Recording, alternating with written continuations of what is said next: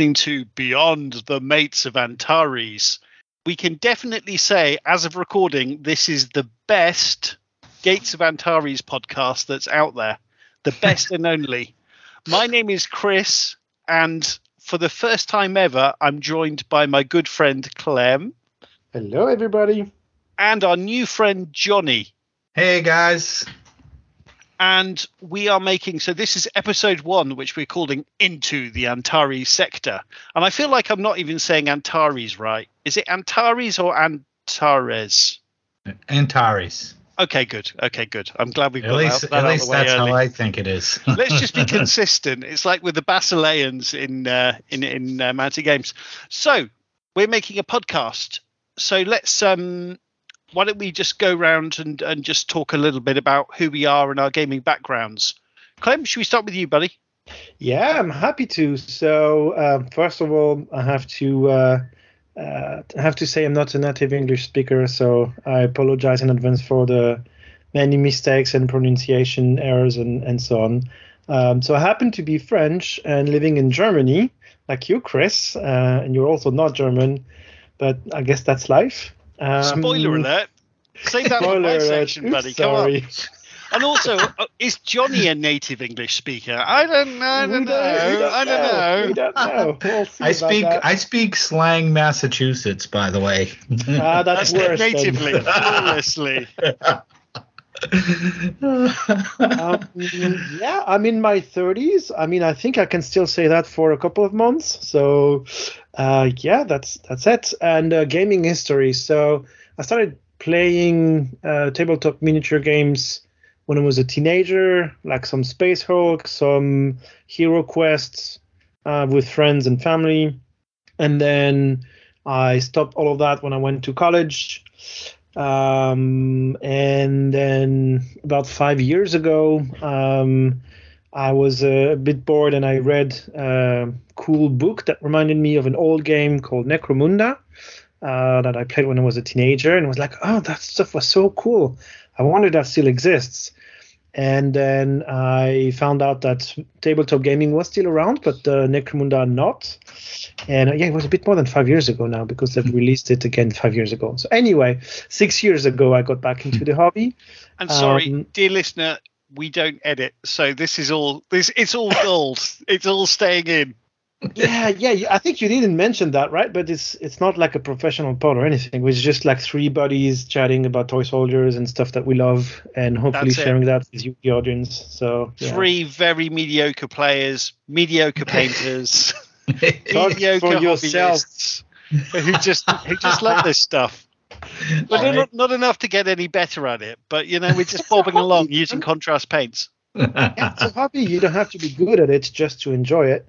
That's it, Um, right? Yeah. So anyway, I I got back into the hobby for Necromunda, and uh, I also had heard about Kings of War by Mantic, but I never tried it, and the, knew no one who played it. Um, and I found a gaming club uh, near where I lived back then, and I started playing Bolt Action actually because everyone was playing that game there, there and then. A pretty good system, uh, I have to say and uh, then I moved to Germany. Uh, you know, life, this type of things happen, and I actually found a gaming group here who already played Kings of War, and so I jumped in with Mantic Games. And these days, yeah, I'm part of a big community here in Berlin, Germany, and uh, I play Kings of War, I play Necromunda, Dead Zone, Armada a little bit, uh, War Master. I've played a little bit of 40k, but I don't really like it. uh, same for Kill Team, same for AOS. Uh, you know, I like uh, trying out tons of uh, new rule systems, and uh, I love painting minis, collecting them, and everything like this. Yeah, that's about it. I love how we always say we don't dump on other game systems and then repeatedly and consistently dump on GW. It's always GW. I I didn't say anything bad about it, right? I will. I will. You heard, you Games heard. are rubbish, honestly. I did And, not uh, say that. You did. There was a lovely Yeah. little segue there, Clem, when you mentioned bolt action into talking about what we're here to actually talk about. But that's I think that that was that was pretty good. Johnny, what about you, buddy? So uh, I'm from the U.S. and the I'm from the East Coast.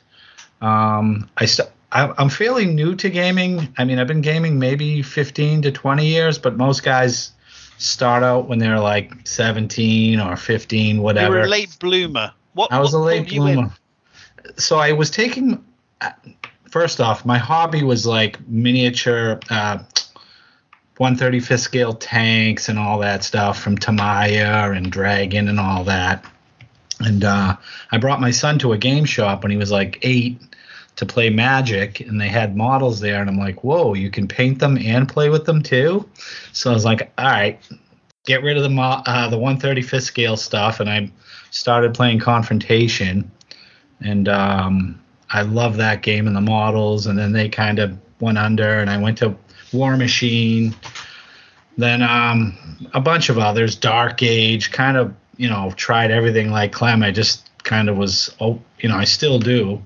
Um, and then I found, I tried Kill Team, but uh, I tried Dead Zone when it came out, and I just said this game is superior to that game. Not again, not trying to dump on the company, but uh, Which order is that? You meant Kill Team, right? uh, yeah, d- yeah. Dil- Dead Zone is so much better uh, of a game. Um, but I had found Bolt Action myself because I liked the historical stuff, kind of. And um, then I got invited to a Gates of Antares like demo day, and I was like, oh my god, this is like one of the greater sci-fi games that I've played. You know, uh, and I like the the fluff and the models are great. Um, so I kind of shifted over and played that for a while, and then it kind of fell off a little. And I thought they were gonna, they were talking about releasing the 2.0, and it kind of like was a bumpy thing for a while. And then uh, jumped around a little and played like Conquest. I still play that some. I like that a lot. The models are good. First Blood, which is part of that, I like that. So pretty much that's what I'm playing now. I just um, I had a game of Gates recently, so we can talk about that at some point too. Um, and uh, that's pretty much it. I Johnny, love to paint. I love the idea you were building the tanks and stuff, and it's Yeah. like, and then you were like, okay, well that was fun. Okay, I'm finished now. But it's kind of like learning to cook, and then you've Yeah. cooked this delicious looking meal. Like, well that was fun. Now time to do the washing up. Oh wait, we can eat the food. Oh okay. exactly, exactly. I love that Yeah. Awesome. yeah, And uh, I've actually picked up a load of stuff for Dark Age. Obviously, it's dead. But uh, yes. that looks like a great system. So at some point, I'm going to trick Clem into playing a, a game of Dark Age with me. Yeah, it's it. I I haven't played the latest version, um, but I did play for a while, and I always liked it. It's just a fun, cool skirmish game. You know, Nice. and, And- skirmish game is like, I don't know if you guys are this way, but it's like the hoarder's excuse to buy a bunch of games. right? Right. oh, it's only a couple models. Yeah, now I have all the factions. Oh, geez, I've heard that so many times. Buy into this game system, Chris. You only need one box of models to play. Yeah. The gateway drug. exactly. Awesome. So that's a little bit about uh, about who we are, and um, maybe we'll What just about talk. You? a- Oh yeah, nothing, right. Chris. oh yeah, well, yeah, we didn't You- get your You're the scoop. host after all, so you might as well say something. skipped over that pretty effectively. Yeah, so my name is Chris, and uh, like Clem, I'm a foreigner living in Germany. So I come from the UK originally. I've lived in Germany about eight years, something like this, and uh, I live just outside of Frankfurt, so quite a long way from Clem. But um, happily, we we meet up pretty regularly and play play some games. And um, yeah, I, much much like Clem, um, I kind of dabbled as a teenager never had enough money to actually play any of these games. It was more kind of pick up some models, push them around, roll some dice with the friends, and kind of making the rules up as we went. And then, um, yeah, the inevitable happened and uh, dropped off as a teenager. Came back in my early 30s. Uh, tried a, a load of games that were being played locally. So I tried uh, Guild Ball, Malifaux. Oh boy, I tried loads of different games. And um, really, the ones that really stuck were Mantic games. Uh, so Kings of War, Dead Zone, the new one, Firefight. uh, Kings of War Armada, really amazing games, great rule sets, really fair, fair prices, um, and you know they they very much put the gamer first. I think, Agreed. whereas other games companies may not. Uh, mentioning no names, and um, yeah, but I've I, I've kind of I'm doing better than I, I was. I was one of these people, and, and probably still am one of these these idiots that buy all the games and then go, oh wait, hang on, I don't have time to play all of this. Why do I keep buying new game systems? So I've got a little bit better than, at that, but um, yeah, maybe maybe not perfectly, huh? So I mean, it's just you still buy the same amount, but now you assemble and paint a lot faster, and so at least now you do play a few games as well. But That's you still true. buy as much as you used to. that's well.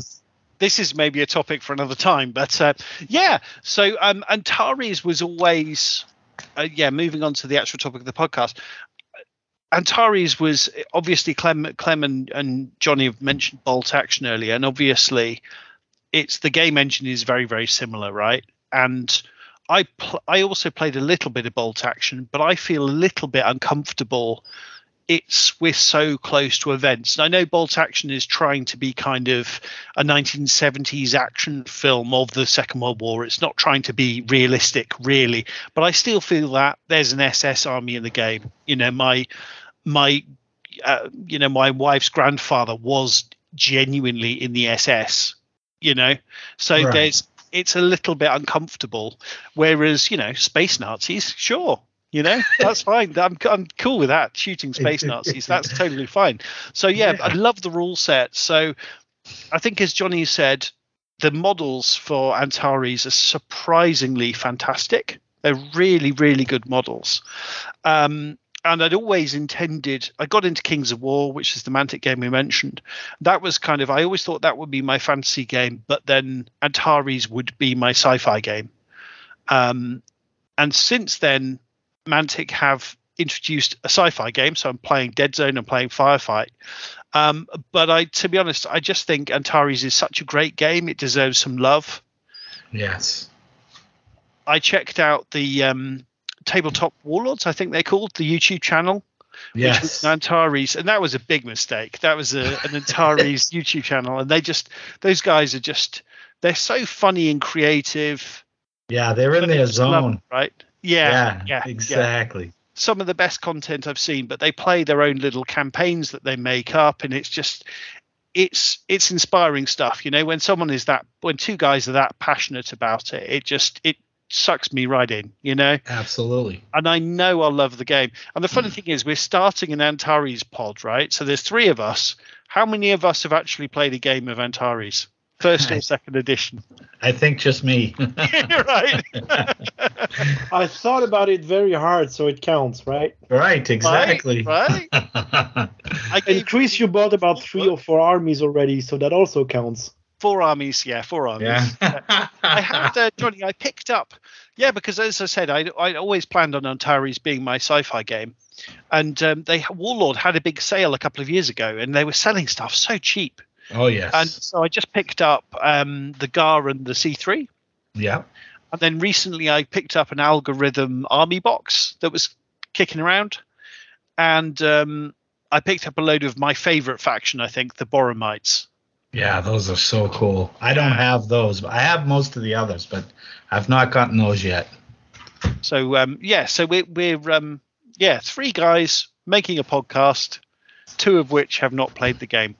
But um, oh, and we should mention probably um, yeah. So uh, so Clem and I, so we have some experience making a podcast because we make a Mantic podcast. That's something we ought to mention probably.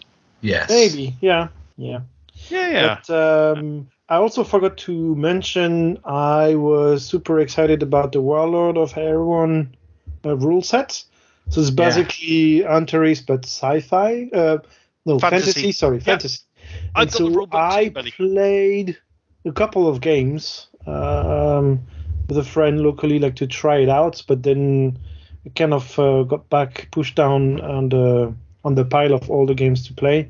But Yeah. uh, I also thought it's a fantastic system and rule set. So yeah, that's why even if I haven't played a single game of Antares and I've always kind of lurked around and read the rules and had a look and so on, even if I haven't played, that's still that's why I still accepted to join the podcast. But even though like I'm still on the edge and I need to be convinced. But uh, yeah, it's uh, well, I mean, it's written by Rick Priestley, right? So that that yes, that helps a lot.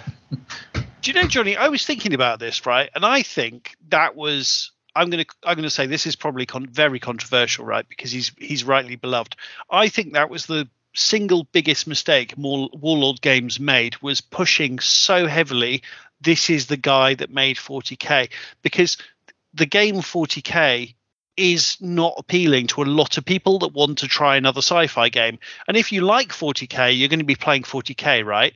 But exactly. 40k the game now i don't think is the game rick it's so far no. away from a game that rick priestley would design right all of the sensibilities he has as a game designer are not you know pay to win it's not what 40k is and i'm trying not to be unkind to 40k right sure but so I think actually it was a real own goal for Warlord to say, "Hey, this is the, by the guy that made 40k." Do you guys know, understand what I'm trying to the point I'm trying to make? Yes, they kind of used that as a vehicle to kind of push the game. You know where? Yeah, and I, I think it makes sense, and I agree with you. I think you have to address that question though, right? Like uh, if you make a tabletop game and your pitch is, "Hey, it's a sci-fi." like a warband or small army scale game, then you're obviously going against the behemoth in this industry, which is 40k. Mm. And so, no matter what you do, if that's what you're like the type of games you're making, you, you sort of have to justify or explain uh, how different are you compared to the absolute because that's the one everyone knows, right? Exactly, yes. yeah. If, and so you kind of have to say I something was, about it if I was trying to attract those players, which by the way I think actually is is not the way to go about it, but um, because I just don't simply don't think it works. I think we're all so indoctrinated with the with the, the GW poison, you know. But um, I think you know, focusing on the fact Antares, it's fair, it's fun, it's fast, it's intuitive, it's you know, narrative. It's narr- it's super narrative, right? Um, it's deep also from a tactical perspective, right? Like there's a tons of cool options. Yeah, definitely, yes. definitely, yeah. And it seems that there's cool list building options without that winning, the, you know, that it's obviously your list building is important, but I don't think that's necessarily going to win you the game, right? Which for me right. is a big deal. Yes, same. Very few of us, I think, want to lose a game before we've even rolled a dice, you know, just exactly. or even deployed. You know, that's big fun. so, yeah, and it's kind of yeah. So I was kind of um, looking around. So I, I was definitely going to just paint up some Antares stuff, um, and then I kind of keyed into, as I said, I, I, had a look on YouTube, found these wonderful videos that got me really excited, and it was like, okay, great, I want to listen to some podcasts. Let's uh, let's go. There was the Freeborn Shard, which was made by the game, the the product owner or Tim Bancroft, I think it is. Yeah, the, he's one of the designers. Yeah. Um. So bless him, you know that's he's probably got enough on his plate as it is with the game, right? So yes. I don't I don't imagine he'll have the time to be putting out because he's basically developing the game now in his in his spare time, right? Maybe we can talk about that a little bit, but sure. I kind of feel like one thing we can do, the three of us, is we can we can put a podcast out, right? Of course. We're not promising it's good, but or any of the things we say are true or fair. Right. but uh, you know, we can talk about toy soldiers. Yeah, yeah, I mean, it makes a background noise while people are painting and assembling models and so on. So why not? You know. Yeah, exactly. And and like Tim did a great job, and I I, I don't know if he's still doing the podcast or not. Um, but it, he it always left me wanting more. I feel the same way about like I'm not sure why there hasn't been another podcast on this game. Uh, and it, it deserves it for sure.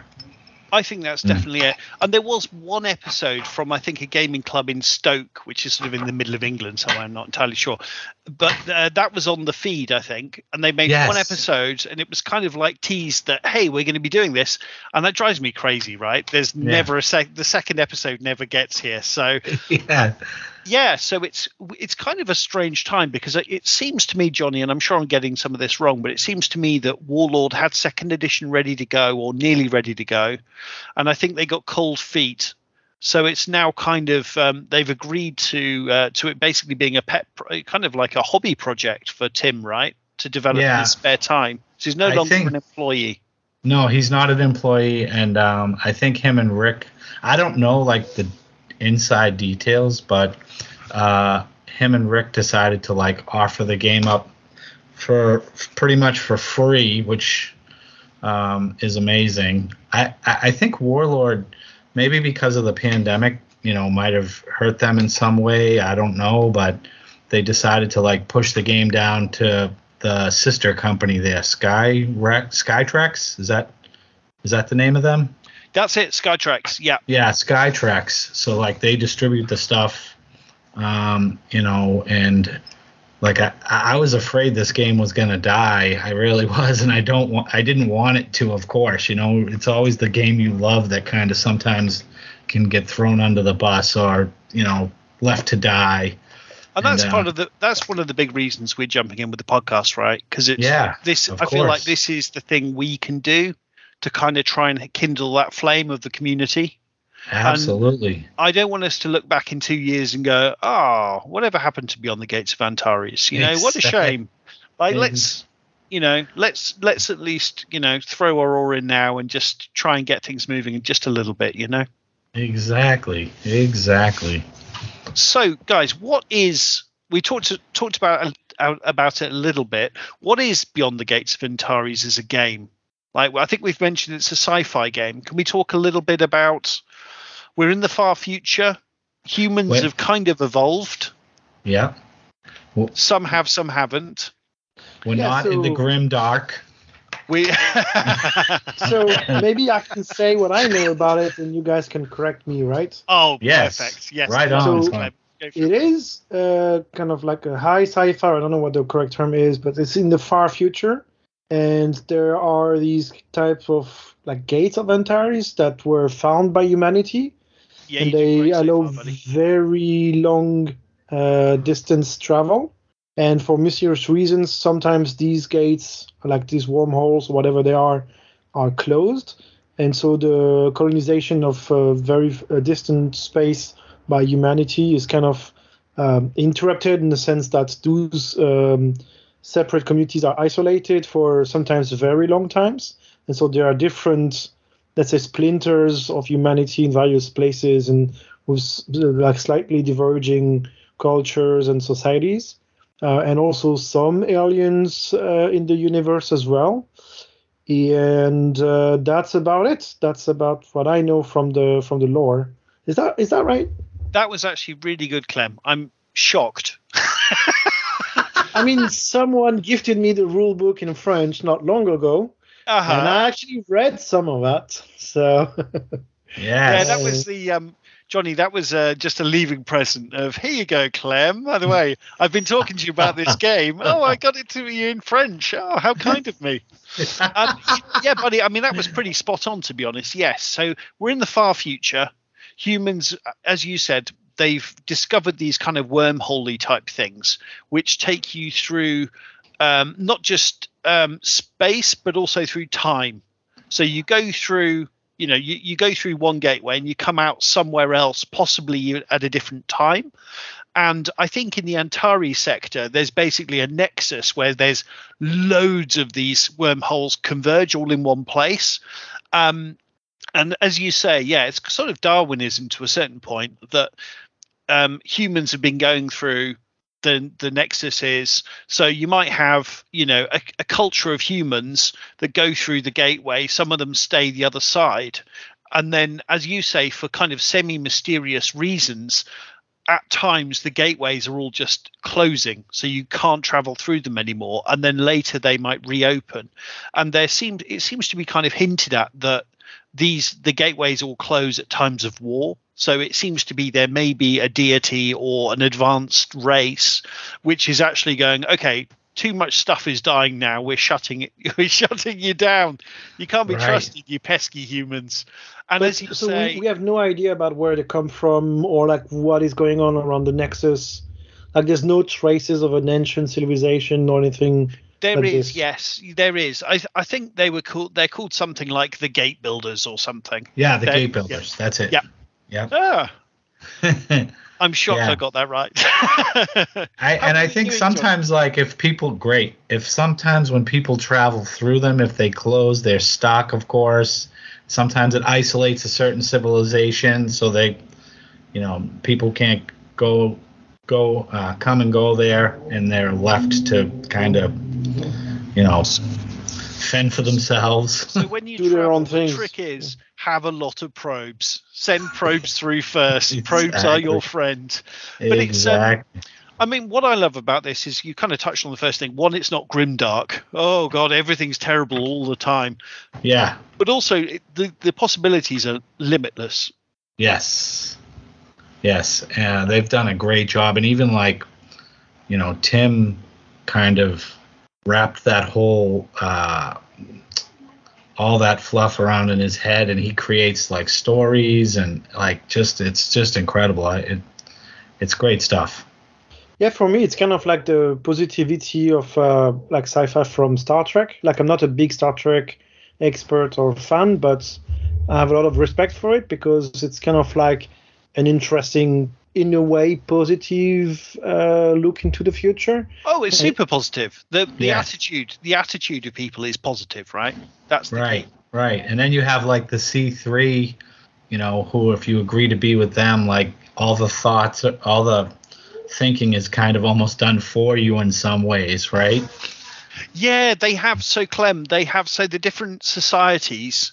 They have um, yeah, they they have very very powerful AI, right? Because obviously Yes. they're very technologically advanced, and some some of the um, of the factions in the game, like the C3, as Johnny said, the Concord, they basically have an all powerful AI who makes your life's decisions for you for the the good of society yeah. which you can see that as sinister or not sinister you know whatever whatever's your poison yeah, I mean, I'm I'm usually a big fan of Skynet, you know, like, in, but in the in the in the bad sense, like, uh, it's actually scary in a way. My wife makes fun of me fun of me for that. uh, but I also recently watched a show on Netflix, I think, The Travelers or something like this, and it's sort of similar. So it's about time time travel. Uh, but it's also directed by a, let's say, good AI, depending on how you look at it. It's kind of trying to make decisions to alter the future, blah blah blah. And so, yeah, I think there are very interesting topics and uh, like narrative aspects to, uh, yeah, what humanity can become in the future and interact, like how it interacts with AI and technology and like various ways to organize things. I think it's a interesting background to create your own stories. Then uh, on top of it. yeah definitely on the flip side of the ai thing is yes that sounds incredibly sinister but also imagine if you had an ai to help you you know reach your full potential in life imagine that imagine what you'd achieve that'd be pretty cool But what about might- uh, free will? You might actually paint all Oh, your Clem, models. you nerd! A free will. Yeah, good point, Johnny. Yeah, get the get the backlog done exactly. Um, and of course, because things are as as kind of we've hinted at, because things are you know gates are closing, there could be you know pretty much any planet you can imagine is going to exist somewhere, right? And you could even have actually pretty. I mean, it's still, we'd still consider it sci-fi, but they they I think they call them feral worlds. So Clem, you can have a world that actually isn't that technologically developed. It may have been on its own. It may have lost the technology to travel through space. You know, who knows? I mean, basically, you know, the world's your oyster. Yeah, I mean, the universe is your oyster. So it's a Yeah, it's an incredibly nice. open system with it. I think enough there to to to create your own hooks. You know, there's enough there to to build on. And I kind of love the idea that maybe a ship crashed, you know, super advanced spaceship crashed into a planet a really, really, really long time ago, but they had to kind of fend for themselves on the planet. Maybe, you know, various people were killed. And, you know, only, let's say, 500 years later, a rescue ship arrives because the gates were closed or something like that. And like, well, how yeah, like technology is almost like a myth, you know.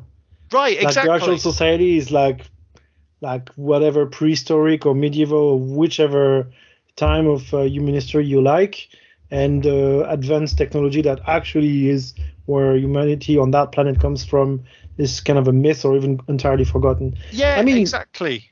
It's it's very rich.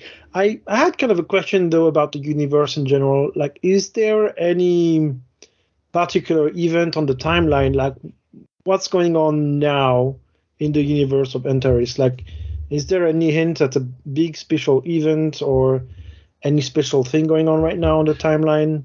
I think, to be honest, I need to do more reading on it. To be quite honest, Clem, to to answer this question with any confidence, but or or indeed competence. But um, I think that you know it is a time of war.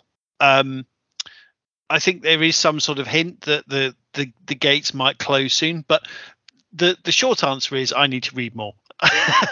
Yeah, Fair I do enough. they. I mean, whoops, sorry. ahead. No, I do know they they talk about like ages too, like the fifth age.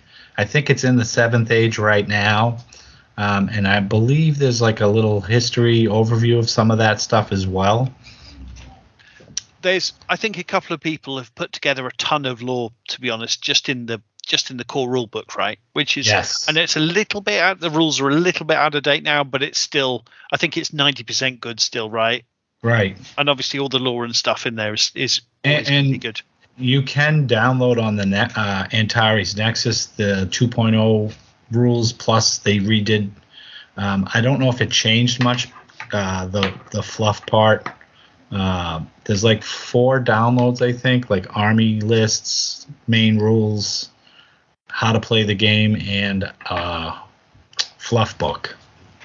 so we'll put this definitely in the show notes Yes. so this is i mean this is a super compelling exciting thing from the part of the players right so as johnny just alluded to if you go to the antares nexus website everything is available for free i Yeah. mean the rules the law the the army lists it's all available for free and they've got a really really good army builder tool which is Absolutely. free and i Uh, think that- it's the guy That's done who- by Jamie Morrison, I think, right? Or Morris? and I think I think so. But his I know his I think he developed something like the Fallout He did, yes. paid, so he's a professional at this. He's not just Yeah. a, you know a helpful guy trying to help the community. He's Exactly. super professional. It's a really good tool.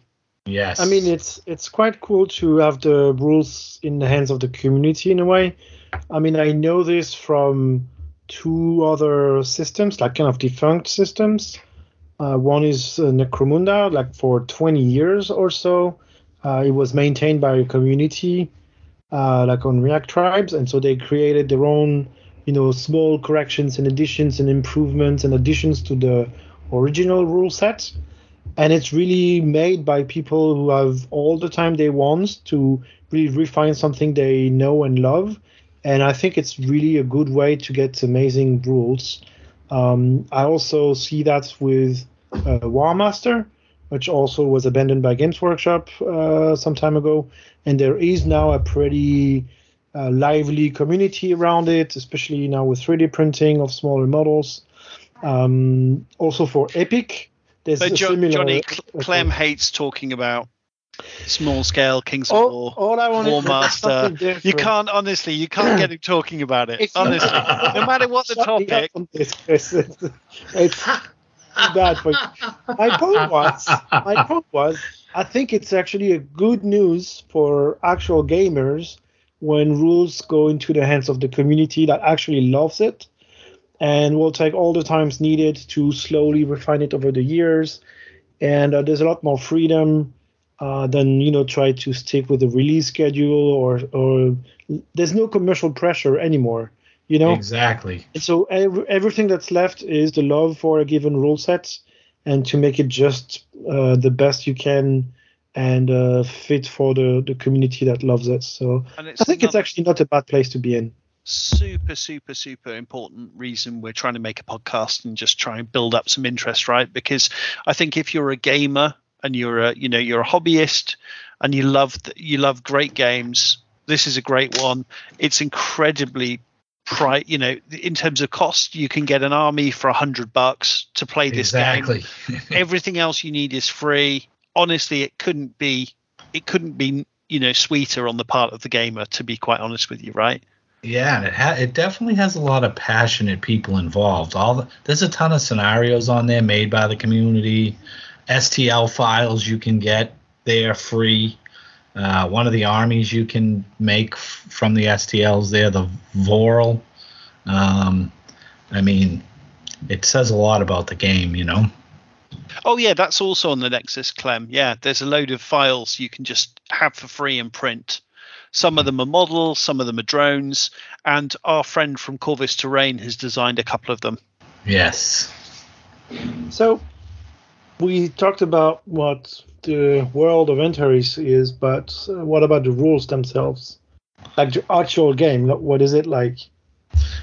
so the actual game is pretty similar to bolt action there are some things that are different of course um, they have like a reaction roll you can make uh, and if you make it you can dodge this is not in bolt action and a lot of people when this rule set came out wished it was uh, where you can get out of the way um, and i think you get pinned if you do it in i think you or you go down um, it's a really cool mechanic but all in all, it's similar with the you know pulling the dice out of the bag.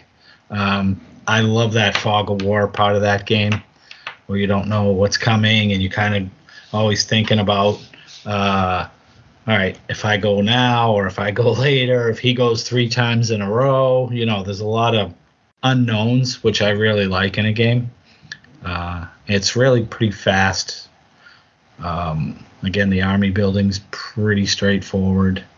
Um, It's played with D10, not D10, D6, right? Yes, exactly. Play with a D10. Um, another thing I like about this game is you're not rolling like huge handfuls of dice. Some people really like that, and I don't think it's a bad thing. I just definitely like some games where, you know, it's not 70 dice. You know, it's a couple handfuls tops. You know. And what's i'm with uh, you like johnny a- to be honest yeah sorry, go. I know I'm I, I completely agree with Johnny. It's I f- actually rolling buckets of dice. I actually find that quite stressful. yeah, yeah, exactly. Yeah, it's it can yeah, and you look in and look in and see and Oh, I just bumped that dice. Was that a four or was it a five? I can't remember. Oh, shall I re-roll it? Oh God, I hate my Yes. life. And uh, exactly. so, so what's a typical army like? Like how many models would you have, and like what type of models do you have? Um, what is it So- like? So they changed the, the the point system too. It used to be like you would pay play like 500 points, 700 or a thousand like that. Now it's like 50, 75 or 100. Um, I think of a full game is maybe 150 points. I can't remember. Um, I just played for the first time with the 2.0. Um, I played uh, s- 50, 50 or 100 point. I think it was 100 points. We played a four away. Sorry, Johnny. I'll just jump in there and say, dear listener, if you don't like us not knowing things and not checking it beforehand, tough. This is what the podcast is going to be like. We're here to make you guys feel good because you know stuff, you know. and it's we don't. We actually know it. Like we're much smarter in real life than we sound on the pod. We're just trying to create reaction. Like, oh, I mean, of course it's this. You oh, two might that's be, but. Oh. I'm not. Let me, Yeah. let me comment on Facebook to say, oh, yeah, that's yeah, wrong, oh, angrily at us. That's what we love. We thrive on it. That's why we're doing all of this. It's just right? yeah, exactly. We're just troll. We're just trolling people, right? That's that's, that's why we make podcasts. Exactly. Exactly. Well, my buddy always teases me. I'll mention him, Joshua Hatch. He says, uh, I don't know how to read, actually. So, Sounds about right. And so, Yeah. how many models did you have in your army? Like, tell me about your list so um, standard game. my list that I played, I played uh, Freeborn, and we. Um, funny enough, I met two guys uh, about a month ago that I used to play with a while back, maybe four or five years ago. Um, we used to play in New Hampshire, and then you know, again, life happens. But we just recently all got together. Uh, me, Joe, Ed, and this guy named Logan, and we did a four-way game. And um, I think let's see, I had maybe three or four squads and a merc and I had Huck the bounty hunter and his little dog pack. And then um, we had two Algoryn players and one C3 player. And we played a scenario. Um, you had to go and grab this drone and try to bring it back, and there was two of them. And uh, it was super fun, and it played really good with four guys against each other. So um, it was a lot of fun. It was really simple. So probably model count wise, uh, let's see, maybe maybe 25 models, 30 models each. And is it like bolt action where you would have maybe one or two vehicles? You can, uh, yes. One weapon team, and the rest Yeah. is kind of like t- uh, normal squads or That's Exactly. specialist yeah. squads. And Exactly. Johnny, I- I think I'm right in saying squads are typically five guys or three Yeah. guys. It's not typically ten or twenty guys. They're they're quite compact. yeah. Um, and of course, it's like bolt action. You'll ha- you'll have a weapons team. You'll have a light vehicle, but then also you can have a giant lava monster. Which you know, I mean, I haven't played bolt action in a while, but I feel like the game would be improved by the giant brute Conflict mother. 47. Uh, yeah, that, that model is incredibly awesome, isn't it? it's so good. It's so good. Yeah, I I found that, picked it up, and um, it's just a huge chunk of resin. It really is. It's and it's fantastic. Really is. It's joy to paint. Yeah, I really hope that um not to get off, not to do a side tangent, but I hope Sky Skytrex at some point decides to produce new models for the game. Yeah, You know. Johnny, we're, we're all about tangents, buddy. To be honest. Yes. you know, I really hope they I, they are kind of releasing a little stuff here and there, but um, I hope that they add to some of the armies that are there. There is a lot of stuff for the game out, though. I mean, uh, but it would be nice to see some things come. You know. I mean, if you look at the line, if you and dear listener, please go to the Skytrex website and check out the Antares tab. Um, they they have amazingly full model ranges and a lot of hard plastics for the armies they have. There's a lot of stuff out there, so I I very much suspect Skytrex is going to be okay. Let's try and make a bit of money, get more players into the game. And then once you do that, I think you can start growing. You know, it, of course, it'd be great. We all always want more toys to play with, right? But I, I very much suspect what the game really needs is just bums on seats, right? We just need more players, right? We just need Clem to buy that C3 army or whatever he's going to play. I don't think Clem will play C3. I think he'll play something a bit, a bit stranger. But uh, like we can make- We can place bets if we want to later.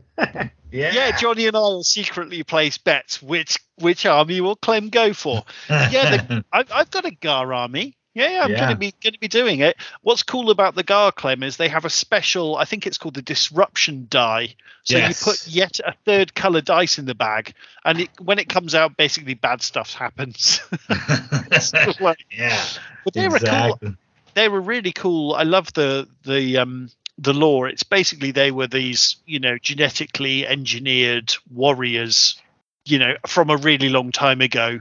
They were they were just built for war, and the people that controlled them are no longer there, and they're still kind of hanging around, fighting stuff. Yeah, they remind me. I don't know if this if this shows my age, and you guys don't know about this, but for some reason they remind me of something from the Twilight Zone back in the old days. I don't know Twi- why. yeah, totally Twilight Zone. Or I was thinking, to be honest, the old school Doctor Who. I don't. Oh, Watch the yeah, Doctor yes, Who, yeah. but I to love Doctor Who. Yeah, yeah, Yeah, yeah. some yeah. weird thing, you know. They're weird little crab monsters riding around in giant battle suits. What's Yeah. not cool about that? Exactly, it, uh, emitting like um, nuclear crud. you know. Sure, yeah, yeah, but you know, Yeah. th th I guess when they were built, you know, the the the uh, the environment of whatever planet was not high up the concerns list of these uh, warlike, weird little crab men. Oh yeah. Cool. Then Um, yes, still questions about the rules, if I may. So is it like in bolt action where sure you do kill some stuff sometimes, but a lot of the play is actually about pinning your opponent and kind of like positioning and um, you know, like you don't win by killing, you win by outmaneuvering and pinning your opponent. Does Yes. that, does that still work like this in Antares? Yes. Pretty. Al- Almost exactly. Uh, If things do die, of course, but it's definitely got the No, pin course, mechanic and Do you table Uh, your opponent after two rounds? not not No, no, I don't think so, Clem. I don't think so. I mean, if your if your opponent is as silly as me and just leaves all their stuff out in in you know full view of the enemy to shoot at, your stuff's going to die. But it's a it's a strategic game. You know, you're winning Mhm. by, as you say, put pins on strategic things so they can't activate efficiently.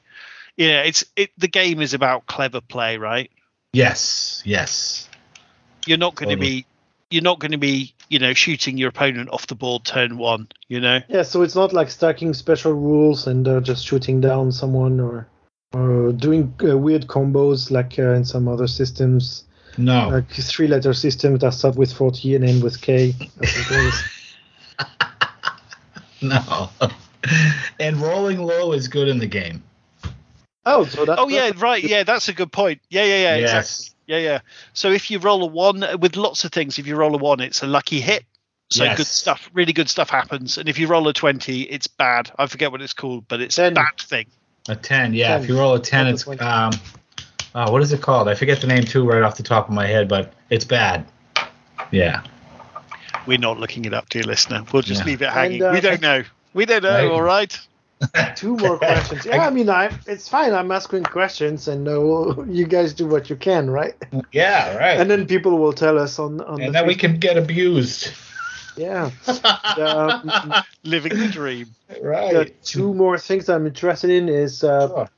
What are the rules with terrain? Like, uh, what are the interactions with terrain? Like, is it like in in Firefight or Kings of War with like different heights, or is it true line of sight? Is there cover, difficult terrain, I think Um, it is. I, all this I type think, of stuff? sorry, Johnny. I'll let you answer. No, you that. go. It, it's uh, it's similar to firefight. Um, there is in line of sight. Uh, I believe it's the same as like. Uh, it's not true line of sight. I don't think. Like, like say infinity or something like this. You know. Uh, I'm trying to look it up now because I'm rusty as hell. I'm pretty sure it's the same as bolt action, whatever that was. Yeah. Like for example, if you shoot through, um, you know, an obstacle or something, you'll take a penalty. So you So kind there's of light cover and heavy cover, like in exactly. Exactly Yes, right. Yes. Nice. so you might if you're shooting. So in in firefight, uh, which is the game we know, you'll generally only take one negative modifier for cover, right? Whereas in this game, I think it does stack. So if you're shooting over a couple of barricades, I think if you're not touching it, then you'll take a, a, and also what's quite cool is if you're charging somebody um, if your model is touching the barricade you don't take a penalty from it but Right. if but if if it's you know at least one guy but but if it's slightly behind then you will because your guy's got to stop you know he's not preparing himself to throw himself over the wall he's got to go oh now i've got to jump over this um Yes. so I think it's a obviously, dear listener, we're going to get better at this, right? But um, I think It's the, the journey I'm into the game, right? Yeah, It's- it's exactly. discovering Yeah, it's a journey into the game and getting unrusty and But um, the so if I remember correctly, also in bolt action, for every pin marker that you have, you get minus one to hit, yes, right? same. So you kind of okay, so it's the same. So yes, even if you don't really kill someone, but you actually put pins on them, then over time you kind of lower their efficiency and uh, so on. So yeah, no, sounds good. Yeah, Yeah, it's it's good. Yeah, so I think it's a I think it's a great rule set that I sort of know and I've never actually played, but Right. it's um, yes. it's fun, it's fair, it's fast. I love the bag mechanic. I love the pinning mechanic. Yes. And, uh, I think it's just going to be good time with friends, right? absolutely. And do you guys know about scenarios? Like, how do you win the game? You mentioned like when you play the games, John. That's uh, like you had to uh, recover drones or something like this. Yes, and you get So they're actually objectives, right? Like it's not just compare It's how not- much stuff you killed and so no, on. it's objective based for sure. You can like have also like missions where, uh, what do they call like the an escort, you know, things like this, or there's a uh, a drone that's crashed or down, uh, and you have to retrieve something from it. Uh, there's a bunch of uh, fan made scenarios too on the Nexus, so that's like a just a nice dish to scoop stuff out of, and it, again, it's all free. So nice. I mean, what I remember from Bolt Action as well is uh, they had really interesting scenarios, like especially with the um, uh, theater selectors, I believe they're called. Yes. You know, so you have like the army book with all of the options for, let's say, the U.S. or Germany, but then you play this or that specific battle, and so you must build your force kind of in a specific way with some maybe advantages, but also some inconvenience. Or also the deployment is completely different. Like you have asymmetrical Yes. scenarios, all the stuff. So you also have some of that in Antares, right? Yes, and the and the uh, the the version 1.0 or whatever it was called, the the first version, they do have three books you can buy. I don't know if they're sold on Skytrex or not. I'm not sure, but if you can find those, there's a bunch of scenarios in those, and those are all mission based and or like what you're talking about, slightly theater, um, theater driven as well. Like uh, there's one with um, uh, the the uh, there's one with Algoryn versus you know Freeborn or whatever. You could use any army you want, but they have a lot of different uh, setups in those books too, and there's a lot of fluff in those books too. So Spoiler alert, Clem. I got you one of those books. I'm going to give it to you next time I see you. ah, right on. But yeah, right there's on. loads. There's loads of as as Johnny said in those books. It tends to they tend to focus on two um, factions fighting against each other, but you can play whatever the heck you like. And they've got loads of new scenarios. It's all obviously narrative scenarios, but it's just there's loads of great stuff in there. I was trying to look actually on the Nexus Dear Listener for the scenarios in the core rulebook. I couldn't can't actually see them in there.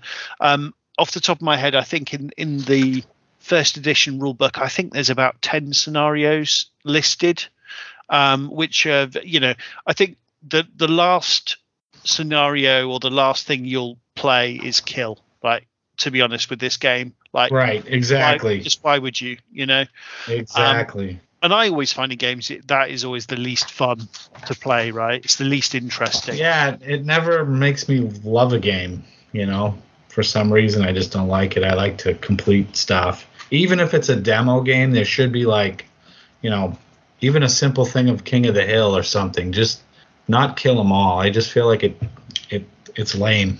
you I mean, I think I have good memories also from playing Bolt Action, for example, because in some of the scenarios, like it's very asymmetrical, and you know that from looking at the battle outcome, you will lose. Like one of the two sides will lose, sure. but the actual victory conditions are kind of different, and also it's kind of a challenge. Like, can you survive four turns, five turns, six turns, or rounds? And then yes, you will be wiped out in the end or like the, your opponent has a lot more firepower or a lot more troops and so on, but they're still under pressure, but in a different way. And ultimately, I think for me, it makes for interesting games where it does not matter who actually wins, or like the winning conditions are kind of different uh, for both players, and you actually end up um, getting a lot more in, invested in the game and what's going on and try to tell a story and uh, i don't know like i think it feels a lot more interesting like this so it, it is quite exciting uh, yeah for sure Agreed. Agreed. Yeah, that's you're definitely explaining it, buddy. Oh, Clem, what do you think? So we're we're kind of we're trying to sell the dear listener to to come and join us playing this game, right? We're trying to set, trying to sell it to Clem as well. So how how are we doing, Clem? yeah not bad i mean the, um, ne- next I, I think i need two things right like i need a demo game or two but i think we'll organize this uh, in the near future chris like next time i come to visit Yep. and uh, the other question that i would have is uh, like what's the entry point for someone interested in this game like you know if, if you're listening to this from somewhere where no one plays Antares so first you can download all the, the books and so on Yep. and I so, think they sell starter sets as well, right? Yes, so Skytrex have actually done a really great job of this. and they're kind of they're taking the the existing stock they have and they're trying to do this in really really sensible ways.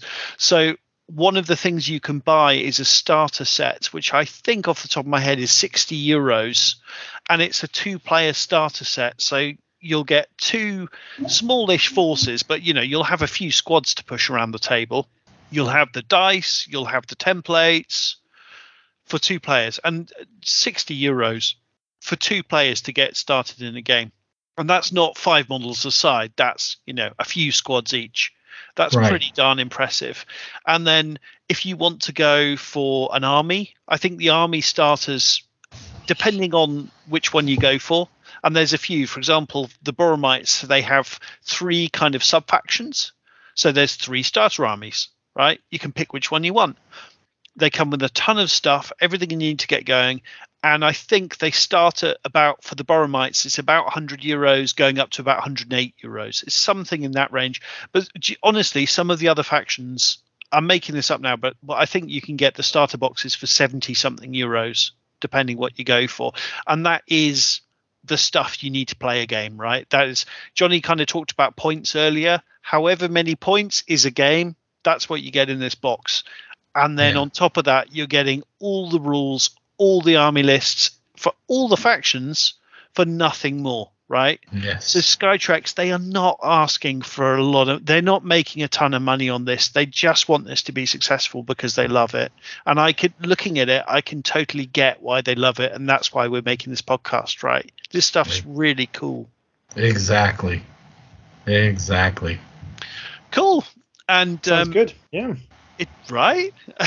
So- Now, And- what about and- you guys? Tell me about the armies that you actually have and like what you've been painting. So sorry, Clem. I'll jump in and say also the the models are really good and they're a ton of fun to paint. They're Yes. really really fun to paint. They're easy to paint and they're cool models. Uh, sorry, Johnny. I'll, why don't I pass over to you, buddy? I feel like I've been talking a lot. No, it's okay. It's okay. uh, so for armies, I have Ghar, Concord, Freeborn's kind of my main faction. I have mo- not. wait, wait, wait, wait, wait. I have no idea what you're talking about. Ah, at least okay. two sentences per army. Okay, so the Ghar we talked about, uh, which is the little, like hairless, uh, radioactive guys with that are in battle suits. Uh, those are the Ghar. And so Uh, those ones are the the guys with the disruption mechanism. Yes. exactly right. And so do they play like more an elite fighter type of things, or what they is can their? do, yeah, they can do. But I think there's two sub factions for them. There's the Ghar Empire and then the Ghar Outcasts. And the Ghar Outcasts are kind of rebels, and I think they have more kind of light stuff with guys outside of the battle suits. So Yes. you can have you can play the army in a few ways, but the classic Ghar army I think is big mech, su- a few big mech suits which are very powerful. Right. Yep. There's them. Then um, there's Boromites, like uh, Chris talked about, with that big lava monster. So Um, Boromites is the rock people, right? rock people. Yeah, buddy. They're like Weird rock. miners. they're rock miners, but they've also got little lava monsters. I mean, it's just oh, it's me, Isn't all it over, weird? honestly. Where have you If been all my life? If there are stone people, they cannot don't want mines because mining is like going through stone and destroying it, right? Oh, Clem, I hadn't. are they going hadn't and finding their me. brothers? Oh like, hey, goodness. I'm gonna dig out a brother or like a kid or something. yeah, they were engineered somehow. I forget. I forget their storyline. But um, yeah, I think they were genetically engineered just to do just to do mining stuff. Yeah, yeah. but that And, uh, they're obviously very tough and it applies in the rules somehow you know i think but also i think you can have things like radioactive stuff in the game like you can have terrain pieces which are radioactive or whatever and these guys are quite resilient i'm pretty sure i'm not making that up right? then you have the Concord, which is like the good guys. And the they, Buster, uh, Buster Boys Space Marine. yeah, exactly. Like like they kind of similar to Halo also. They they're have the that gcps they're Yeah, the gcps kind- exactly, but exactly. with better kit exactly. Yep, you have them. Then you have Freeborn, which are like uh, space pirates, which are cool. And um, Are they They've- the, are they the anti AI guys like uh, they reject AI, and so they They do. That's exactly right, buddy. Yeah, yeah. They reject AI. And um, what was really cool, actually, on the the um, the, the the tabletop warlords when they made their most recent campaign, is that they had the C3 who are kind of the good guys. They were committing genocide on this planet. That's how it all kicked off. But from their perspective, they would totally do that because this planet is a feral planet. They're backward people. You know, it's like, you know, they're just it's for animals to their own them, good, right? Yeah, It's for exactly. their own good. Exactly. Mm-hmm. Right. That's exactly. like every colonization program. It's for their own good. We bring them civilization and death for Totally. all those that don't agree Totally. with us. But, But that's just the cost of doing business to help them. Yeah, yeah. Yeah, Yeah. yeah, absolutely. We had to we had to destroy the village in order to save the village. But you know, it's just it's just another day. You know. Yeah, gonna Join build or them better die. houses. right? Uh, yeah. so you have them, uh, and then you have Algoryn, uh, which the Algoryn are really cool because they're they're human to a degree. You know, they they're more of an alien, but definitely you know a lot of human qualities, right? Uh, What do they play like? Like So they uh, they're fairly aggressive, I think. Uh, I've never played them. I've never played them, but I've played against them. They're pretty tough. They're aggressive. Um, They've got good good technology. Are, are they kind of Johnny? Am I making this up? Are they kind of like space Nazis, like slightly alien space Nazis? I think so. Yes. Yeah. yeah. And uh, them. So what did I go through? Uh, Boromites, Freeborn, C3, uh, Ghar. What are the there were some drama? some Forge Father equivalents, Chris, right? Uh, Or There's is the it the Boromites. the Boromites? Ah, okay. So we haven't made a list, dear listener. There are a couple of other factions we haven't mentioned. So Which ones do you have, Chris? So Johnny mentioned. Oh, I've uh, so I've got the Boromites, the C3, the Ghar, and the Algoryn, Space Nazis. There's also Johnny mentioned there's um, these long dormant, and they we everyone thought they were destroyed. Ro- um, kind of uh, drone like uh, very Halo based kind of flying drone. the robotic things. stuff. Like Yeah. Exactly. Exactly. triangular robots or something like this. I think I've seen Exactly. pictures. Yeah. Yeah, that's Yeah. it. the drone scour- scourge or something, and um, uh, the the Virai. That's what they're called. Sorry, I was getting in my Oh, head. I was mixing them up. There's another race called Vorl. So the Virai are the drones that, um, you know, they're all drones. There's no human models. Uh, I think they can actually take some Boromites too, as a matter of fact. But um, there's them. Then there's the new. The latest faction is the Vorl, which is like a centipede, spiderish kind of weird alien type race. Those are all STLs though. They don't have any models for those. Like uh, they don't just sell those in in a kit. You know, you'd have to print those yourself. But um, yeah, I think that's pretty much it. And So uh, we did okay, guys. I looked it up. So there's the Algoryn, the Boromites, the Concord, which is C3, the Freeborn, the Ghar, Is- Isorian are the ones we. Isorians, yes. They're the ones I think that use kind of alien, a lot of alien technology. Their models are really cool, actually, Clem. I think you might like them. Hang on, let me send you a link. And then So the what do they play like? Do we do we know what they play like? so they have a sniper that's pretty awesome. They um they're like a organic alien human type thing. Uh did I play against them at all? I can't remember if I did, but they're kind of like so them and the C3 were were they like split off from the C3 and uh I think they're like AI technology went to war against each other, so uh they became like mortal enemies. And I Um, think I think they also had a, a really terrible war with an alien race, but Yes. now they're allied with that alien race. Basically, I think they just came to an arrangement. But I think the the model's really cool. So the um the start collecting bundle for the for them is oh this is showing in pounds for some reason. It's seventy eight pounds. So you know, um. Yeah, That's but I think they look really cool. I love how their vehicles look. As you said, Johnny, it's kind of organic-ish spaceships. I, re- I really like that style, actually. Hmm. I'm going to be playing against them actually soon. Uh, I have a game. My friend when I went and played about a month ago, one of the guys that was with us, my buddy that I game with, he uh, borrowed an army, and uh, he said he just loves the game, so he bought Isorians. So um, here we go. Fantastic. yeah, Fantastic. Yeah, that's a great great sign. Brilliant. absolutely. Fantastic. We might have a little more to say in episode two, everybody. Yeah, and Stick with actually, us. the guy that I game with is one of three triplets, and they're all in. So it'll be four of us, at least locally, for for the moment. So Amazing. yeah, that works. That's a out. great starting point. That's fantastic.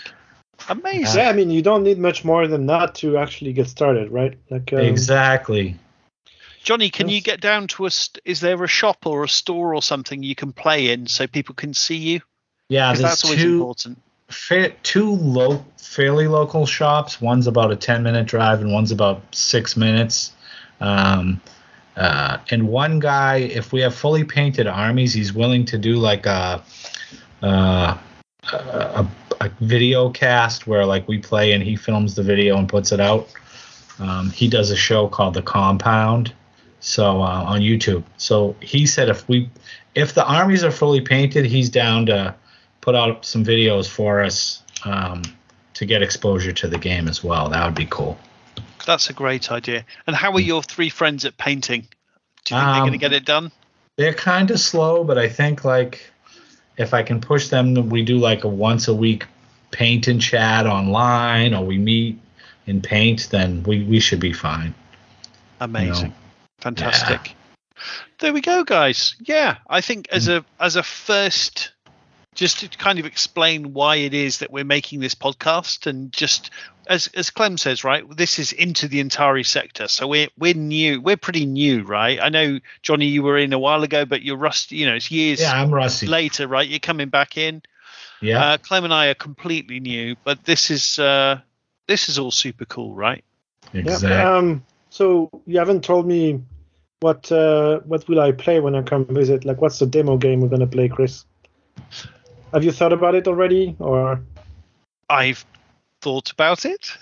but like, do you already have factions? factions painted and ready to go, or So I have. So I've painted my brood mother, like the massive Boromite uh, model. I'm not entirely convinced that's great for a test model because it is a massive model, and maybe that will skew the game. Um, interesting with big models like that is you get to put two dice in the bag rather than one, which is quite an elegant solution to making it more impactful.